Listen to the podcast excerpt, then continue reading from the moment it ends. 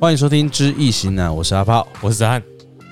好，我们继续讲神话与意义，嗯，李维使陀演讲的内容。对，那这第一章的第三个问题呢，嗯，就是是否一定要掌握秩序与规则才能掌握意义？哦，那他说，在混沌之中是否能把握意义？跟李维史托也说过，有秩序优于无秩序，究竟是什么意思？那他在里面的解释呢，嗯他开头就说了，我现在就念他的内容哈。嗯他李维使陀就回答说：“我并不打算建构出一套哲学，嗯或者讲出一套理论。他说，当他还是个小孩子的时候呢，他就困扰于一种叫做不理性的事物这个东西，因为嗯而且还曾经尝试去发掘对我们呈现为一团混乱无秩序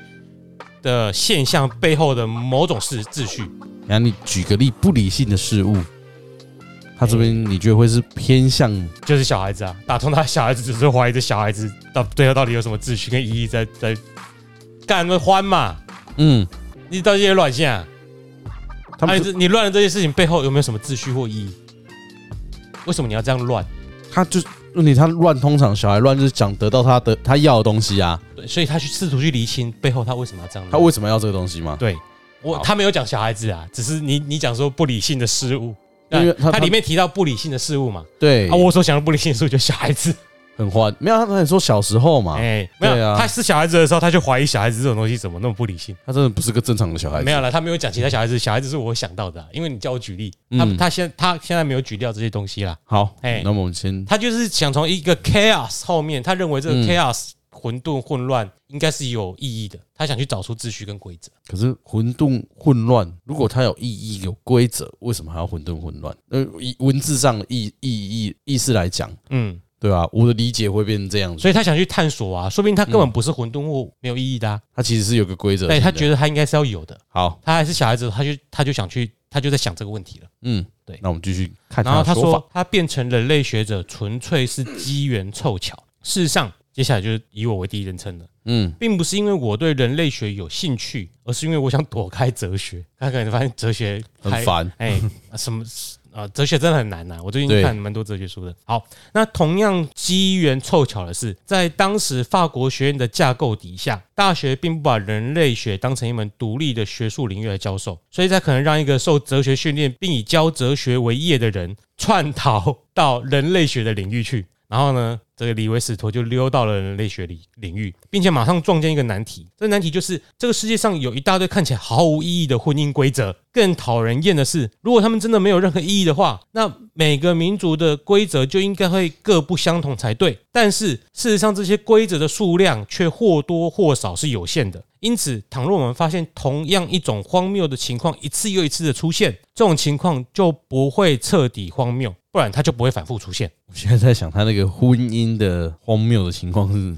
就他本身认为婚姻的规则没有意义，嗯意义是我们赋予它的嘛，不然我们应该要一个火炉，然后叫它脚跨过去，为什么要把那个瓦踩破？他认为这没有意义啊。嗯，可是他发现这些好多婚婚姻都没有什么意义的背后，却有一些不同的民族民就互相很远，但是他们却有一些重复一样的蛮意义在类里似的面。东西，他就去找出这中间的结构。嗯，好，这样比较好理解。对，好，那再回到他的第一人称，这就是我的第一个取向，尝试去发现隐藏在表面上无秩序背后的一种秩序。然而，同样也是机缘巧合而无任何预设目的。当我着手研究亲属体系与婚姻规则之后，我注意的焦点便转移到了神话学，但是问题是一样的。神话故事是任意杜撰的，或者说是或者说看起来是任意杜撰的，没有意义的、荒诞不经的。照理说，发生在某个地方的一个幻想的心灵创作，就是这些神话嘛，嗯，应当是独一无二的。你应该不会完全在不同的地方发现一模一样的创作。然而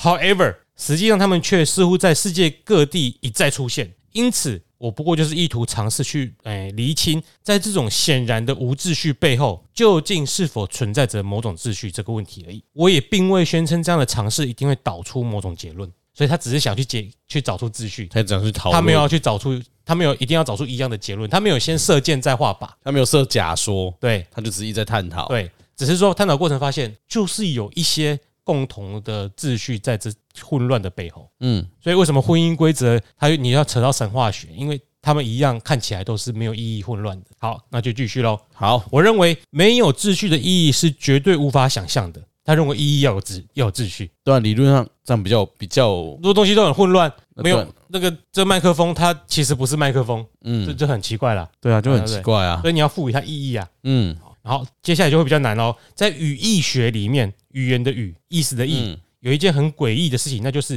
意义，英文叫 meaning。嗯 M E A N I N G 这个字很可能是整套语言里面意义最难寻获的一个词，因为你很难定义什么叫意义啊，很难啊，因为它也很基本啦。对啊，对啊，那接下来上引号下引号嗯啊、呃这中间意义是英文叫做 to mean，嗯，究竟是什么意思去定义它， ？to mean 就是去 to 定 mean 义的它，意意义就是意义是啊，意思是什么？对啊，就意思是嗯，啊，嗯，意思哎意义意思的意思是什么？一哦， 你懂？吧？哎，就是 meaning 的，它已经最低基本了，你还要去 meaning to mean，OK，、对莫名其妙。哎，所以呢，他就继续说啦，我觉得我们可以给的唯一答案似乎是，意思是 to mean 代表一种能把任何资料翻译成任一种语言的能力。他这里所谓的翻译成另一种语言呢，并不是只说什么法文或德文而言，而是在不同层次上用别的文字重新说出来，而不是再继续用 mean to mean 来解释 meaning。你必须要用其他的文字来解释这个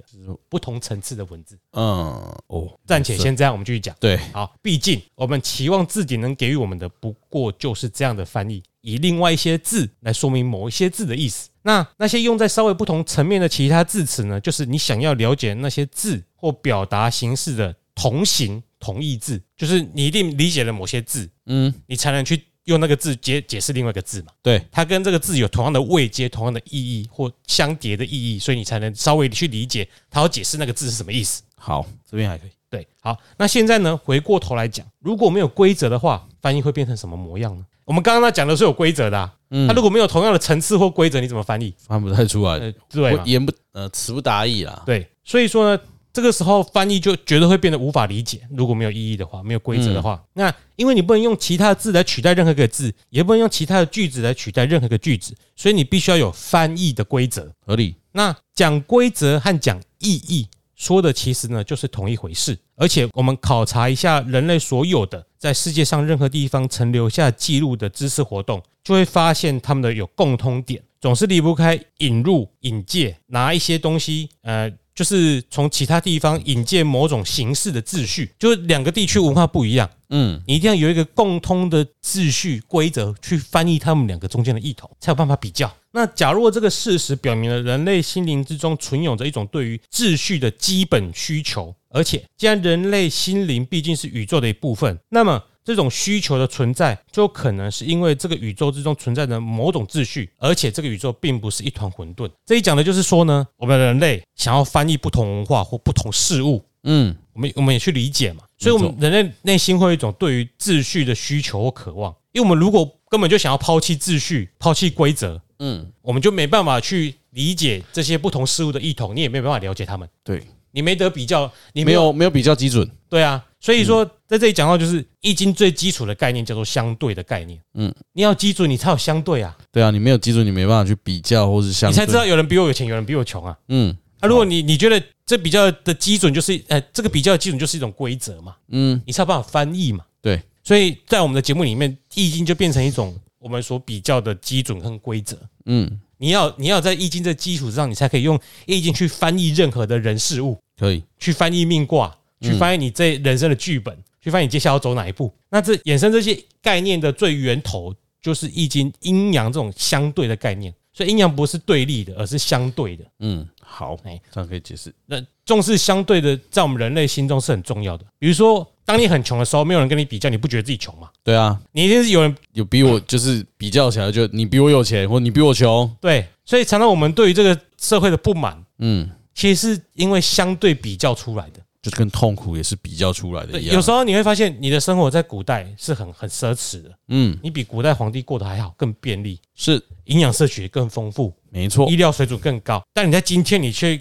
靠背说政府公平，老天为什么对我这么差？嗯，因为你拿你自己跟现在超有钱的人比，那当然就是你就会过得很痛苦嘛。对可是实际上，你的人类的文明是绝对的在进步，这个可以，这是指数型成长啊。对就变成说，绝对的概念已经没有那么重要了，因为你根本不爱你，没你有介意的是绝对有人比你过得比你好对，啊，你不是介意你的生活已经过更好了。嗯，所以为什么有一些执政者或者是独裁政权很容易操控人民，他把你全部都变得一样穷啊，嗯你不会对他有不满啊，啊，旁边人跟我一样惨，反正大家都一样，对，秩序跟规则的基基础不一样。所以，当我们这理理解这个之后呢，我们就可能就不会对这世间有那么多的抱怨。嗯，啊，你也知道，你如果想得到什么，你就自己努力去得到。反正很多啊，就也大家电商或是说网络啊，书籍常讲的很多痛苦是你自己去比较、自己去找来的、啊对。啊，我们今天开你上，然后我说干，政府怎么只让我开得起你上？旁边隔壁都在开宾士 B N W，哎，古代皇帝只能坐马车、欸，对哎，啊，马车多难坐，你有没有坐过？很哎，那个跳道路欸就不一样了。对啊，对啊，所以啊，就是都是自己去比较，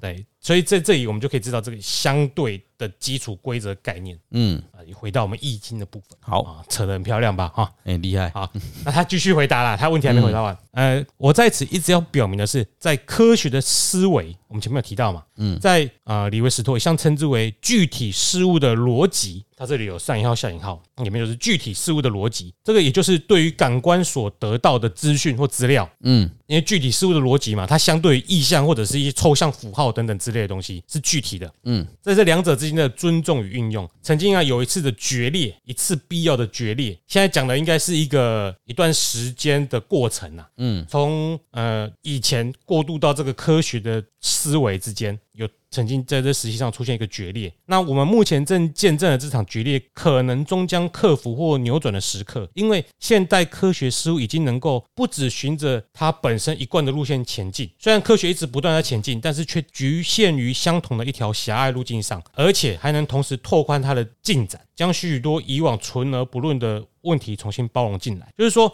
这本书讲的是神话的思维嘛。嗯，他认为从神话思维进展到科学的思维这个过程中存在着一个断裂，这断裂就是比如说什么启蒙啊、科学革命啊，哦，所以在这之后，我们不是会一直舍弃过去神话思维，嗯，但是他认为到了我们现在科学已经进展到今天的这个年代，已经又逐渐跟过去的神话思维香，开始弥补这个决裂，嗯，因为科学已经证明了以往的一些神话的无意义其实是有意义的，好，就好像打个比方啦，假如未来。嗯，科学证明了上帝的存在，对那不就等于科学证明了宗教的存在？没错啊，那不就就就代就代表这个决裂中间过去那个决裂被合起来了。嗯，被小米对了，，嗯刚刚那个是个假说哈，科学还没有这个证明，还没有，嗯还没有证明这个，哎、哎我只是假说。那你也可以说，哎、科学证明了灵魂存在，就证明了有宗教存在啊。也可以这样讲啊，对啊，那就是看你怎么类似解这个释意思啦。嗯，好，那从这一点来看呢，李维斯托说：“我恐怕难逃被扣上科学主义者的帽子，或是相信科学能够彻底解决一切问题的科学盲信者这种批判。”但是说他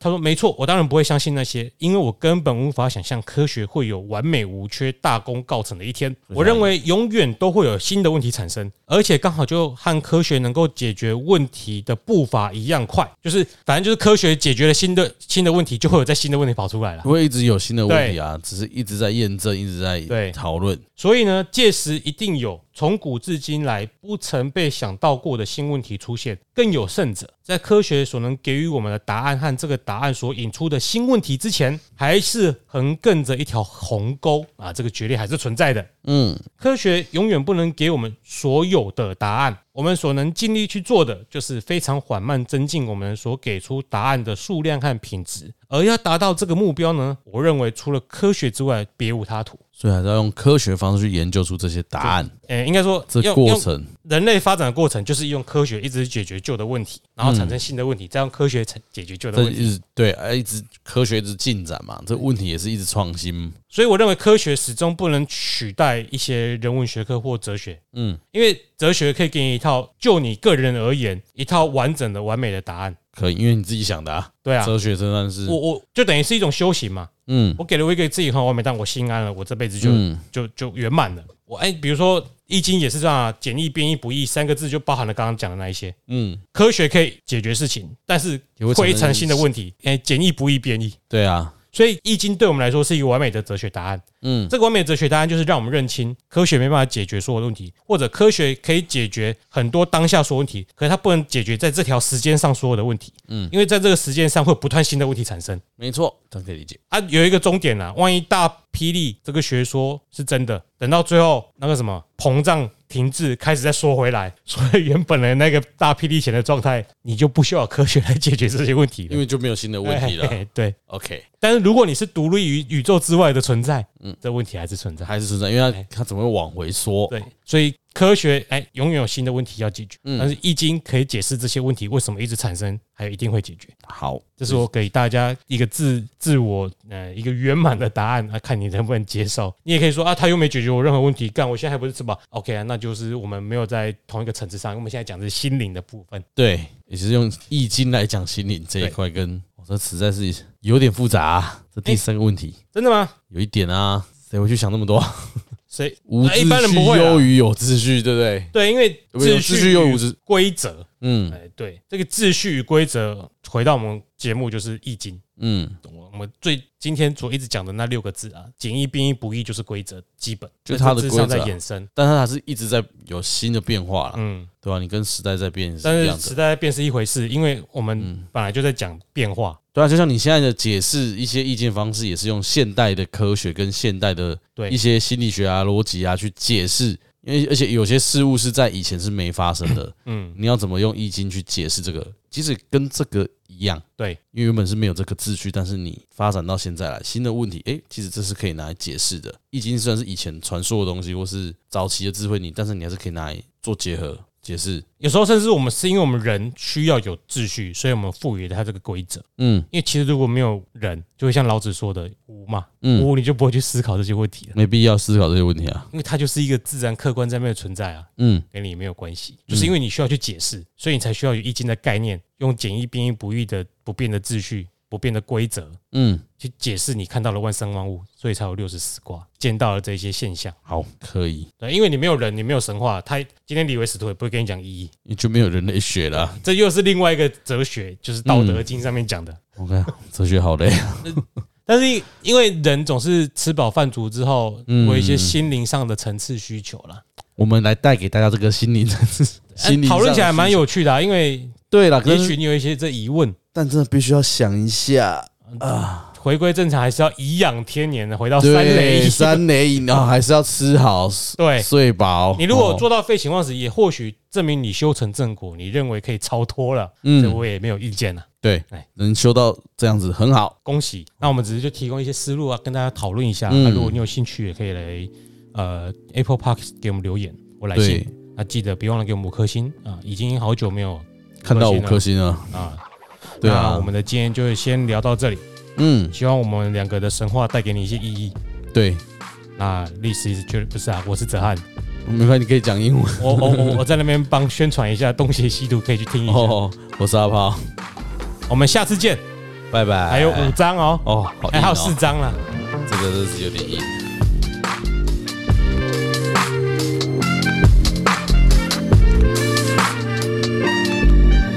文顿就是无极、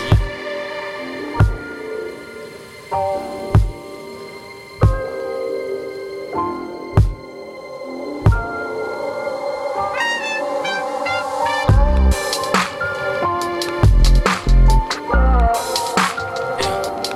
那下次你请我，你可以这么做记录。